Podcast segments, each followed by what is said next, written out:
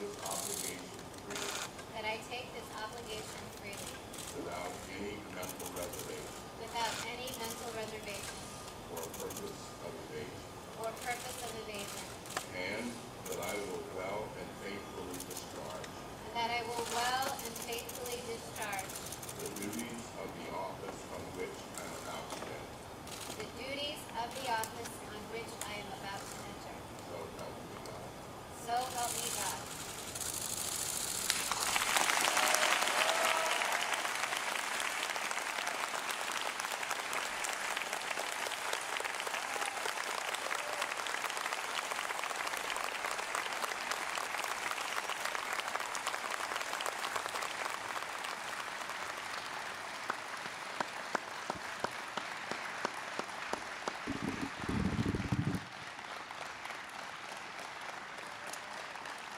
Thank you. Thank you so very much.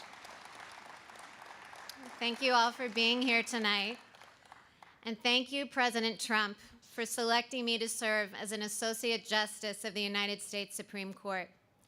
It's a privilege to be asked to serve my country in this office, and I stand here tonight truly honored and humbled. Thanks also to the Senate for giving its consent to my appointment. I am grateful for the confidence you have expressed in me, and I pledge to you and to the American people that I will discharge my duties to the very best of my ability.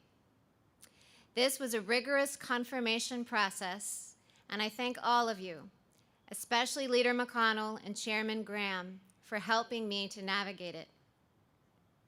My heartfelt thanks go to the members of the White House staff and Department of Justice who worked tirelessly to support me through this process. Your stamina is remarkable, and I have been the beneficiary of it. Jesse and I are also so grateful to the many people have supported, who have supported our family over these last several weeks. Through ways both tangible and intangible, you have made this day possible.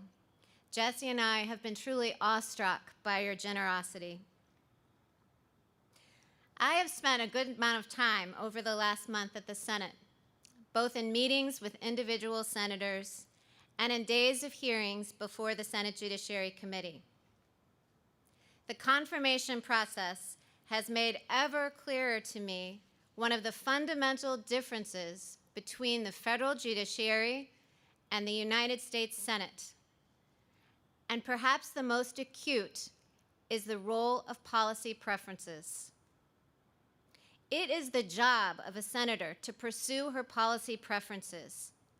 In fact, it would be a dereliction of duty for her to put policy goals aside. By contrast, it is the job of a judge to resist her policy preferences.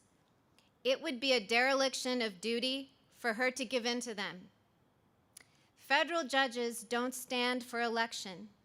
Thus, they have no basis for claiming that their preferences reflect those of the people.